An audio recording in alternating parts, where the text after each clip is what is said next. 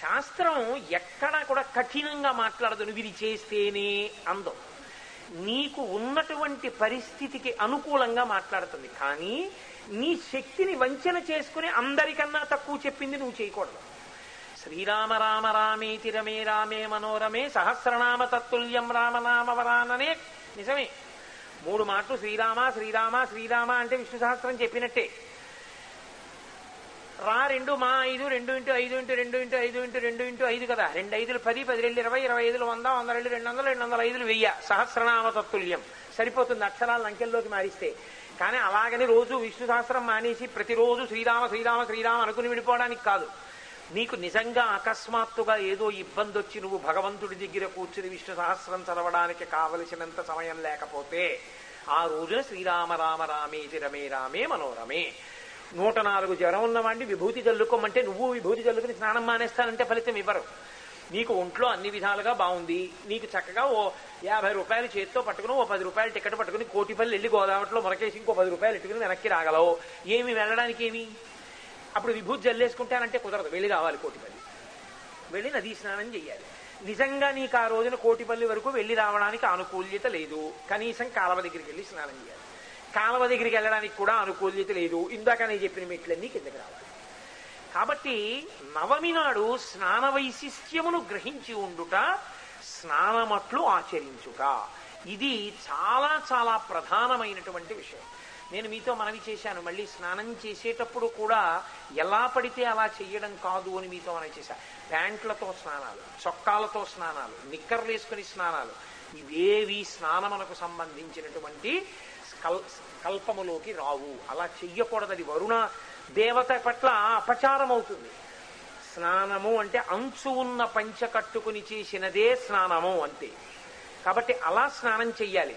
ఒంటి మీద బట్ట లేకుండా చేసినటువంటి స్నానము స్నానము కాదు. నీటి మీద కొట్టి స్నానం చెయ్యకూడదు. పరమ పవిత్రంగా నీటిలో మునక వెయ్యాలి వేసేటప్పుడు. స్నానము యొక్క వైభవం ఏమిటో తెలుసుకుని స్నానము చేసిన వాడెవడో వాడు ధన్యాత్ముడు. మీకు ఓపిక ఉంది. నవమి నాడు మీరు ఎలా స్నానం చేస్తారో భగవంతుడికి కూడా స్నానం చేయించాలి. మనం స్నానం చేస్తే మనకి ఒళ్ళు తాపం తగ్గుతుంది. భగవంతుడు స్నానం చేస్తే లోకానికి అంతటికి తాపం తగ్గుతుంది. ఆయన చల్లబడితే లోకం చల్లబడుతుంది. మనం చల్లబడాలంటే మనం నీళ్ళు పోసుకుంటే చాలు. ఆయనకి స్నానం అంటే పట్టుకెళ్ళి కాసిన ఆవు పాలు ఇవ్వండి. పట్టుకెళ్ళి కాస్త పెరుగు ఇవ్వండి. నేను చూస్తుంటాను దేవాలయాలకి గేది పాల ప్యాకెట్లు పట్టుకొచ్చేస్తాను అర్చకులు కూడా అంతే శ్రద్ధగా ఉన్నారు. కత్తెర పట్టుకుని కత్తిరించి శివలింగం మీద పోసేస్తుంటారు. అది కాదు ఇవ్వవలసిన విధానం. నీ దగ్గర ఉంటే పట్టుకెళ్ళి ఆవుపాలి నీ దగ్గర ఆవుపాలు లేనప్పుడు గేదిపాలు ఇమ్మని చెప్పలేదు ఎవరు. కనీసం కష్ట పంచదార పట్టుకెళ్ళి పంచామృతాలు లేవా? కష్ట పంచదారి. నీకు ఓపిక ఉంది తేనె పట్టుకెళ్ళి. నీకు ఓపిక ఉంది కాస్త పెరుగు పట్టుకెళ్ళి. నీకు ఓపిక ఉంది శుద్ధమైన ఆవు నెయ్యి అని తెలిస్తే పట్టుకెళ్ళి ఆవు నెయ్యి. నీకు ఇవి నీకు అటువంటివి లభించలేదు కాస్త పంచదార పట్టుకెళ్ళి. అంతేకాని పాలు అన్న మాట వాడకు. ఆవు పాలు మాత్రమే. నేను మీతో మనవి చేశా గోవు యొక్క వైభవం ఏమిటో ఒక్క ఆవు పాలు మాత్రమే. పరమశివుని యొక్క అభిషేకమునందు కాని దేవతాభిషేకమునందు వాడబడేటటువంటి పంచామృతములలోని మొట్టమొదటి పదార్థం. తప్ప ఏ పాలు పడితే ఆ పాలు అభిషేకమునకు వాడడం కుదరదు. ఆవు పాలు మాత్రమే వాడాలి. కాబట్టి ఈశ్వరుడి స్నానానికి నువ్వు ఆ రోజున ఉపకారం చెయ్యి. చక్కగా పంచకట్టుకో. నీకు ఆ అధికారం ఉన్నవాడివైతే వెళ్ళి ఒక సరస్సులోంచి బిందెతో తెచ్చి నీళ్ళు అందించు. చక్కగా అందరూ కూర్చోండి. హాయిగా రుద్రనమక చమకాలతో పరమశివుడికి అభిషేకం జరుగుతుండగా చూడండి. శివలింగం చల్లబడిందా? మీ ఊరంతా చల్లబడుతుంది. అందరి కోరికలు తీరుతాయి. అందరూ సంతోషంగా ఉంటారు. కాబట్టి నవమి తిథి చక్కగా ఈశ్వరాభిషేకం. మనం సంతోషంగా ఎలా స్నానం చెయ్యమని శాస్త్రం చెప్పిందో అటువంటి స్నానం. భోజనం చేసినప్పుడు కానీ స్నానం చేసినప్పుడు కానీ మాట్లాడడానికి వీలు మాట్లాడకూడదు. స్నానం చేసి విడిచిపెట్టినటువంటి వస్త్రాన్ని తొక్కకూడదు. కాలుతో పైకి ఎత్తకూడదు నీవు స్నానం ఏ బట్టతో చేశావో ఆ బట్టని నువ్వే పిడుచుకుంటే ఆరోగ్యం. నీ భార్య పిడిస్తే నీకు కావలసినటువంటి భోగములు సమకూరుతాయి. ఇంటిలో ఉన్నటువంటి దాసి కానీ ఆ బట్ట పట్టుకుని జాడిస్తే నీకు ఐశ్వర్యము సమకూరుతుంది.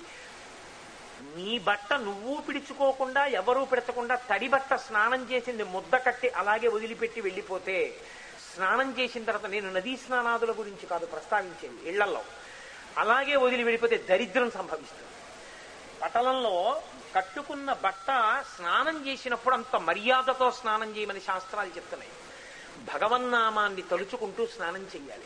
భగవత్ కథని తలుచుకుంటూ స్నానం చెయ్యాలి. అలా చేసిన స్నానం చేత దేహమునకు తాపము తగ్గడమే కాదు ఈశ్వరుని యొక్క అనుగ్రహము లోపలికి ప్రవేశిస్తుంది. కాబట్టి నవమి తిథి నాడు చక్కటి స్నానం చెయ్యాలి. అసలు స్నానము దాని యొక్క వైశిష్ట్యము. వేదంలో దాని గురించి ఎంత గొప్ప ప్రకరణం ఉందో ఇన్ని విషయాలు చెప్పారో వేదంలో స్నానం గురించి. అటువంటి స్నానం ఉదకములనగా ఏమి జలములనగా ఏమి అప్పులనగా ఏమి నీరనగా ఏమి ఇవన్నీ నీరు తెలుగు మాట. ఇవన్నీ కూడా వేదంలో చెప్పబడి ఉన్నాయి. ఎందుకు ఎప్పుడు ఎక్కడ ఎలా స్నానం చెయ్యాలో అలా స్నానం చెయ్యాలి. నీకు అవకాశం ఉంది. గోధూళి వేళ గోవు యొక్క డెక్కల్లోంచి పైకి రేగిన మట్టి నీ మీద పడేటట్టుగా చూసుకోవాలి నవమి నాడు. అలా పడితే గోధూళి స్నానము అన్నది ఒక స్నానం. కాబట్టి నవమి స్నానతిథి. నువ్వు ఎంత మర్యాదతో ఎంత వైదికమైన స్నానాన్ని చేస్తావో అంతగా నీకు దాని చేత ఈశ్వరానుగ్రహము కలుగుతుంది. నువ్వు చెయ్యడం ఈశ్వరుడికి చేయించడం. కాబట్టి ఆ రోజున అందరూ వాళ్ళ వాళ్ళ దేవాలయాల్లో అభిషేకాన్ని నిర్ణయం చేసుకోవాలి. చేసుకుని అభిషేకానికి కావలసిన పదార్థాలన్నీ పట్టుకెళ్ళి ఇచ్చి దేవాలయాల్లో ఉన్నటువంటి మూర్తులకి చక్కటి అభిషేకం జరిగేటట్లుగా చూసుకోవాలి. చెంచాలతో నీళ్ళు పోయడం ఉద్ధరిణితో నీళ్ళు పోయడం ఇటువంటివి చెయ్యకూడదు. నేను మీతో మరొక మాట మనవి చేస్తున్నాను. శివాలయంలోకి అందరూ వెళ్ళి అభిషేకం చేయడం కన్నా అర్చకుడు ఒక్కడే అభిషేకం చేయడమే అన్ని వేళలా మంచిది. ఎందుచేత అంటే శివాలయంలోకి మీరు వెళ్ళి అభిషేకం చేస్తే కొంతమంది మాకు అధికారం ఉందని వెళ్ళిపోతుంటారు ఏదో చెప్పి. అలా వెళ్ళిపోతే ఒక ఇబ్బంది వస్తుంది శివలింగానికి అభిషేకం చేసిన తీర్థాన్ని మీరు తొక్కుతారు. ఆ తొక్కిన కారణం చేత మహాపాపం సంక్రమిస్తుంది. మీరు తొక్కకుండా ఎలా చేస్తారు? దానికి కొన్ని కొన్ని రకములైన దీక్షలున్నవారు కొన్ని కొన్ని రకములైనటువంటి అర్హతని పొందిన వారే అభిషేకం చేయమంటారు. శివాలయంలో అర్చన చేసేటటువంటి అర్చకుడు పరమశివుని యొక్క ఎనిమిదో వంతు నేను చెప్పట్లేదు శివాగమని చెప్తోంది. తెల్లవారులు వేస్తే శివాగమని చెప్తోంది. అందుకే లోపల ఉన్న శివుడిలో ఎనిమిదో వంతు అర్చకుడిగా ఉంటాడు. బయటి ప్రాకారము లోపల ఉన్న ధ్వజము నంది బలిహరణ పీఠము ముఖమంటపము అంతరాలయము శివలింగము గోపురము ఇవన్నీ కూడా శివస్వరూపాలే. అందుకే అర్చకుడు లోపలికి వెళ్ళి అభిషేకం చేస్తున్నప్పుడు అభిషేక తీర్థాన్ని ఆయన తొక్కినా ఆయనకి ఇబ్బంది రాదు. ఎందుకంటే ఆయనని శివస్వరూపంగా నిర్ణయించింది. కొన్ని కొన్ని ప్రత్యేక దీక్షలు ఉన్న వాళ్ళు ఉంటారు. ఇప్పుడు నేను ఎందుకు వాటిని సభాముఖంగా మాట్లాడాలి? శాంభవ దీక్షాదులున్న మహాపురుషులు ఉంటారు అటువంటి దీక్షలున్నవారు వెళ్ళి అభిషేకం చేసినా పర్వాలేదు. తప్ప ప్రతి వాళ్ళు ఏదో అడ్డు పెట్టుకుని మాకు ఇదిగో ఈ కారణానికి మాకు అధికారం ఉందని శివాలయం అంతరాలయంలోకి వెళ్ళి అభిషేకం చేయడం మంచి పద్ధతి కాదు. అర్చకుని ద్వారా అభిషేకం చేయించడమే మంచిది. చక్కగా బయట మంత్రం జరుగుతూ ఉంటుంది. ఒక్కరు అభిషేకం చేస్తారు అందంగా జరుగుతుంది. ఇంతమంది వెళ్ళిపోయి అభిషేకం చేసేస్తుంటే అసలు ఎవరు ఏం చేస్తున్నారో తెలియదు ఇవాళ దుస్థితి అంతా అక్కడే వస్తుంది. శివాలయాల్లో విడిపోయి మీద పడిపోవడమే శివలింగాల మీద.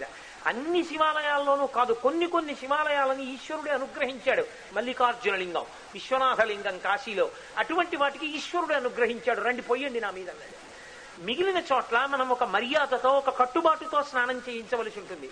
ఈశ్వరుడికి అభిషేకము అంటే స్నానమే. కాబట్టి ఆ అభిషేకం అంత అందంగా అంత మర్యాదతో చెయ్యాలి. మిగిలిన వాళ్ళు చక్క ధ్యానం చేస్తూ ఆ అభిషేకం జరుగుతున్నంతసేపు మౌనంగా భగవన్నామని చెప్పుకుంటూ అభిషేకం చూస్తూ పొంగిపోవాలి. కాబట్టి ధ్యాయేత ఇప్సిత సిద్ధయే. ధ్యానం చేసినంత మాత్రం చేత నీ కోరికలు తీరుతాయని అభిషేకానికి ప్రార్థనా శ్లోకంలో చెప్తోంది ఎదుర్వేదం కాబట్టి ధ్యానం చేస్తూ కూర్చోవాలి. నవమి తిథి ఈ స్నానమునకు అభిషేకమునకు సంబంధించి.